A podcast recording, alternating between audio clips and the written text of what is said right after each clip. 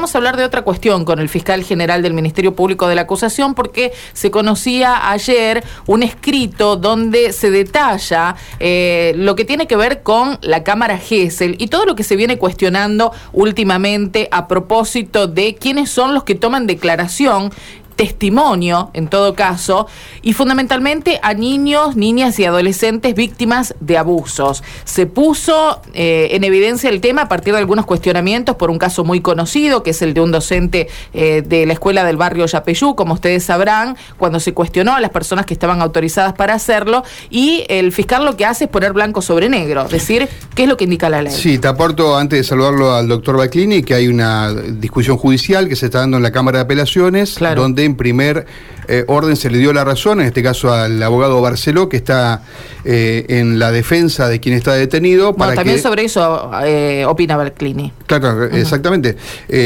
para que sea una profesional psicóloga que coloque la defensa y no la fiscalía como hasta ahora se venía realizando.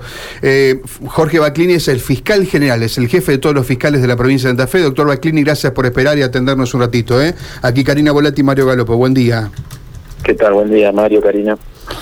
Em, eh, ¿Por qué? Eh, intenta explicar, porque digamos hay mucha discusión, Jorge, aquí ha hablado Barceló, hemos hablado con la, con la esposa del quien está detenido, cuestionando justamente en ambos casos las cámaras GESEL.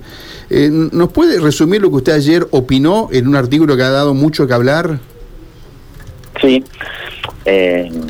nosotros, digamos, lo que hacemos es un poco fijar la posición del Ministerio Público que es una posición, digamos, razonada y bastante pensada, pensada en la normativa y pensada también en función de los tratados internacionales que Argentina ratificó, que en primer lugar lo que trata de proteger es eh, los derechos del niño, eh, un niño, digamos, eh, en estos casos está en una situación de vulnerabilidad, eh, y en esa situación de vulnerabilidad, máxime cuando fue víctima de un delito eh, gravísimo como los delitos contra la integridad sexual, que en la mayoría de los casos se dan en ámbitos intrafamiliares. Bueno, dentro de lo que es el nuevo sistema acusatorio, lo que nosotros sostenemos y afirmamos, y es la, la postulación que le damos a los fiscales, es que eh, el interrogador, la persona que interroga dentro de la Cámara GESEL, tiene que ser un psicólogo propuesto por el Ministerio Público. Esto parte de la lógica de que eh, el Ministerio Público trabaja con lo que se llama principio eh, objetivo de actuación, es decir, es una parte con una parte pero con limitaciones, no tiene pretensiones plenamente subjetivas como puede tener la defensa o el querellante, sino que es una parte que desde lo que es la defensa de la sociedad se le imponen algunos límites que es eh, límites que surgen de que debe actuar objetivamente. Esto implica de que en algunas ocasiones si tiene que no tiene que acusar debe no hacerlo, es decir, también debe velar por la protección de la ley y en esto también a veces están incluidos los derechos del imputado. Uno supone que esto, eh, esto ha ocurrido, doctor Beclini, a veces se realiza la Cámara sí. y el fiscal, después de, digamos, los resultados, resuelve no avanzar con, con la imputación a, una persona a partir de la Cámara GESEL, y eso ocurre. Por supuesto, sí, sí, por supuesto. Mm. Eh, eh, seguramente ocurre y ha ocurrido y seguirá ocurriendo también, pero también a veces la Cámara GESEL, o lo más importante para todos, eh, el juez, el defensor, el fiscal, es que la Cámara GESEL se dé en un ámbito, en primer lugar, de protección al menor, es decir, evitar que el sistema lo revictimice, y estamos hablando de un menor que está en una situación de vulnerabilidad, de niñas, niñas, adolescentes en este caso. Eh, estamos hablando de que tiene que declarar en un contexto muy crítico, que es eh, una situación de interrogación. En consecuencia, lo que tenemos que darle es un ámbito que evite revictimizarlo. Y esta propuesta, como la hace el Ministerio Público de esta prueba, lo lógico es que en un sistema acusatorio, que es un sistema de partes, la tome un psicólogo propuesto por eh, la Fiscalía. Obviamente con el debido control que sobre estos actos deben ejercer los defensores, porque esto es lógico, en todos los actos procesales no es que exista eh, únicamente lo que dice la Fiscalía, sino que la Fiscalía es la que toma la iniciativa para interrogar a un testigo, la defensa tiene su derecho a poder controlar la producción de la prueba y a poder contradecir la prueba, y el juez, en función de este elemento y otros elementos, es el que va a decidir. Aquí mm. lo que tenemos que tener en cuenta es que el Ministerio Público, y esto es lo que es importante que tengamos conocimiento, y yo creo que es hasta revitalizante que, que tengamos esto en claro, es que el Ministerio Público tiene que cumplir una función de acusadora de acusador. En consecuencia, eh, cuando pretendemos decir que el Ministerio Público, no, el Ministerio Público tiene que acusar, tiene que perseguir penalmente los delitos. Obviamente con las limitaciones propias de el criterio objetivo de actuación, obviamente que con el respeto de la legalidad y la constitución, esto se da por sobreentendido, pero nosotros no podemos estar pensando en un Ministerio Público que no va a ejercer su tarea de persecución penal, porque de lo contrario caeríamos en un caos donde eh, nadie estaría impulsando la, acción penal. Ahora, el doctor Baclini, una cosita para, digamos, quienes cuestionan esto que usted dice, a mí me parece, una, sinceramente creo que, y estoy en contra de que sea la defensa de que está imputado que coloque a un psicólogo o psicóloga, digamos, de su confianza, de su actuación, porque, como usted dice, me parece que estamos eh, ahí vulnerando los principios de la parcialidad, digamos, de, o, no sé cómo se llaman derecho esto, pero los que cuestionan, eh, eh, digamos, al, el procedimiento que conocemos, hablan de que los psicólogos actúan de la mano de los fiscales y de manera imparcial. Eso es lo que se cuestiona el sistema. No, a ver, eh, en primer lugar, lo que hay que decir es que un psicólogo de la defensa desnaturaliza todo el proceso, porque es obvio, es lógico, más allá de la profesionalidad del, del, profesional que realice la tarea, que va a estar manejando una postura de la parte que no acusa, es decir, de la parte que ni siquiera propone esta prueba. Entonces, este, la extracción de información, la forma de extracción de información va a ser totalmente este, reticente. Esto parte de una situación hasta, hasta ilógica, pensar de que un psicólogo de la defensa puede ser el que entreviste. Los psicólogos del Ministerio Público eh, no es que son, eh, tienen que ser parciales o imparciales. Los psicólogos tienen que, cumplir con este, la, la, la, regla del buen arte, es decir, tienen que ser fieles a la regla del buen arte. Y en esto el psicólogo no es que es eh, tiene que ser imparcial o parcial, el psicólogo tiene que tomar una declaración dentro de las reglas del buen arte. En esto no es que va a tener que favorecer a la fiscalía o a la defensa, pero es lógico que tiene que manejar dentro de lo que es la postura acusatoria, extraer la mayor cantidad de información del testigo dentro de lo que es el criterio objetivo de actuación. El control que hace la defensa es el control que se da a través de otro psicólogo que puede tener la defensa y naturalmente que el control del acto lo realiza el juez.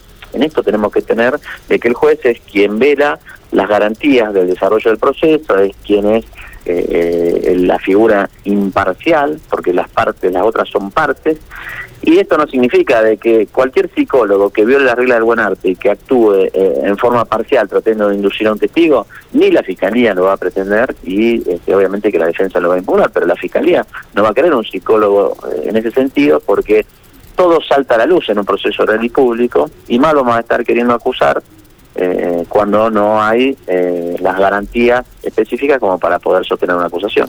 Doctor Baclini, eh, disculpe la pregunta, pero o por lo menos el, pedido, para describir un poco en qué consiste, cómo es la Cámara GESEL. No todos los ciudadanos que nos están escuchando deben saber exactamente cómo funciona, sobre todo cuando hay, hay un menor víctima y ya muy vulnerable, digamos.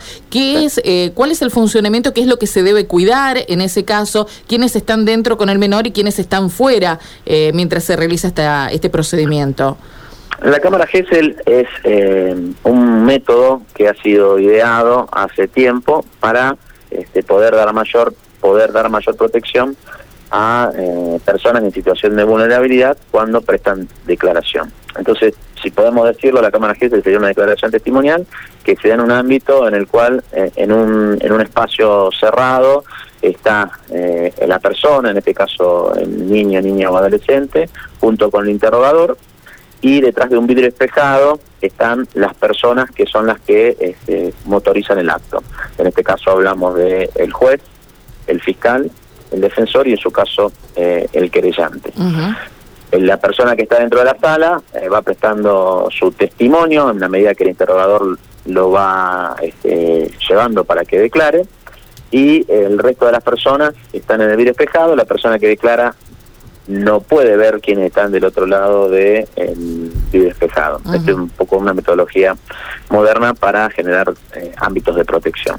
Otra de las discusiones que nosotros damos es dónde tiene que estar ubicado el imputado. Para nosotros el imputado no tiene que estar en lo que se llama la retrocámara, porque también es una situación que genera intimidación para el menor. Si el menor sabe porque hay que informarle quiénes están. No, él no los ve, pero sí hay que informarle quiénes están. Eh, si nosotros le decimos al menor que el imputado está en la retrocámara, obviamente que esto va a generar, porque sabe que está ahí a pocos metros, va a generar una situación de este, revictimización, va a generar una situación también de intimidación y obviamente que el menor no va a poder declarar. Entonces, lo que tenemos que tratar es que es respetar los fines para los cuales fue creado la Cámara GESEL y respetar fundamentalmente el trato que el Estado le tiene que dispensar a los niños, niñas y adolescentes cuando este, se presentan en un proceso judicial. Claro. Eh, doctor Baclini, hemos escuchado que en algunos lugares hay demoras por las cámaras GESEL, que, que, hay, que hay lentitud, que hay, que hay mora en esto, y nos imaginamos que ahora que se está discutiendo cómo se realiza una cámara GESEL, esto está más demorado aún, ¿es así? Y sí, en estos, en estos casos donde se han, eh, se han digamos, planteado estas incidencias, también se demora el desarrollo de la Cámara GESEL, lo que atenta contra los fines del, del proceso, justamente porque eh, el tiempo en estos delitos, en todos los delitos, pero fundamentalmente en estos delitos, eh, hace un poco como una especie de cancelación. La persona trata de, la persona víctima, en este caso una niña, niño o adolescente, trata de cancelar el hecho y trata de cerrarlo lo más pronto posible. Entonces, eh, lo mejor es que las cámaras GESEL se puedan realizar lo más pronto en relación al hecho. Ahora, y la discusión jurídica, porque ya sabemos que hay un fallo de primera instancia, después hay una apelación a, la Cámara respecto de quién coloca el psicólogo, si como se venía haciendo, siguen siendo los fiscales o como reclama la defensa eh, y lo admite el fallo de primera instancia, puede ser, digamos, una, un psicólogo o una psicóloga de parte. ¿Cómo, ¿Cómo se está dando y cuándo se puede resolver esto, no? Y estamos a la expectativa de que se dé lo más pronto posible la resolución de la Cámara de Apelaciones, porque sin lugar a dudas va a, empezar a marcar eh, los pasos eh, a seguir en esta discusión que se da, eh, si bien se da en toda la provincia, se da mucho más en Santa Fe que en otros lugares de la provincia. doctor Baclini, esto que se ha conocido, este comunicado que se ha conocido en las últimas horas es un pronunciamiento del MPA, lo debemos tomar como una, una postura que tienen todos los fiscales a propósito del tema. Sí, sí, es una postura, digamos, que digamos dentro de mis facultades como fiscal general es una postura que nosotros estamos este, ya manejando desde hace muchísimo tiempo. Es más, estamos manejando la, emisión de, un, de una instrucción general que no solamente trate este tema, sino que trate muchísimos más temas en general, eh, en todo lo que hace a los delitos contra la integridad sexual, y en lo que hace a los delitos de violencia de género también, eh, que comprenda también eh, todo lo que hace eh, a la Cámara GESE. Y, la última, en el caso en que estamos discutiendo, el tema del caso de la Escuela Seferina Mucurá de Barrio Yapeyú, está detenido la investigación por este tema para resolver esta cuestión. No hay avances, digamos, más allá de, todo lo que se hizo, se hizo hasta ahora.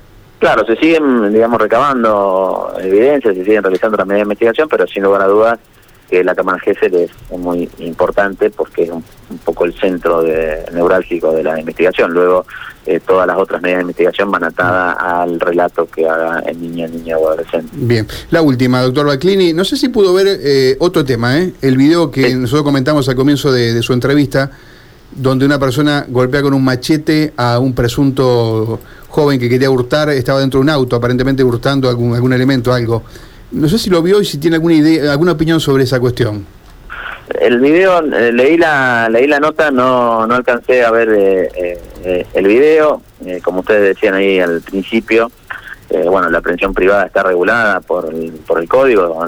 La aprehensión puede realizarla la policía, también puede hacerla cualquier privado. El privado tiene que entregarla inmediatamente a la policía y, digamos, todas las medidas que puede realizar el, el, privado que realiza la, la son las medidas que tienen que darse dentro del marco de la ley, es decir, eh, utilizar, digamos, todos los mecanismos para evitar que la persona este, se fugue y poder entregársela eh, a la policía. Yo no vi bien eh, el video, pero bueno, tiene que usar la, fuerza mínima como para poder lograr la, la aprehensión. Naturalmente que puede haber resistencias, pero la persona tiene esta autorización, obviamente dentro de lo que es el marco propio de este, la dignidad de la persona y no excederse nunca en el marco de lo del uso de la violencia. Claro, acá cuando, digamos, una alguien agarra un machete y castiga al ladrón, al presunto ladrón, está en discusión eso, ¿no? Si, si digamos, se actuó dentro de la ley o no, porque...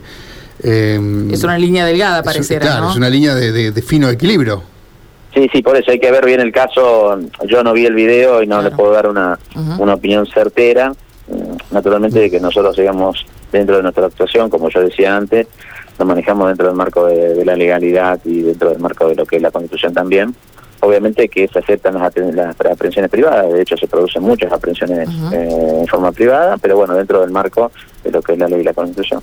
Doctor Baclini, gracias por estos minutos, ¿eh? muy amable. No, de nada, un gusto. Gracias.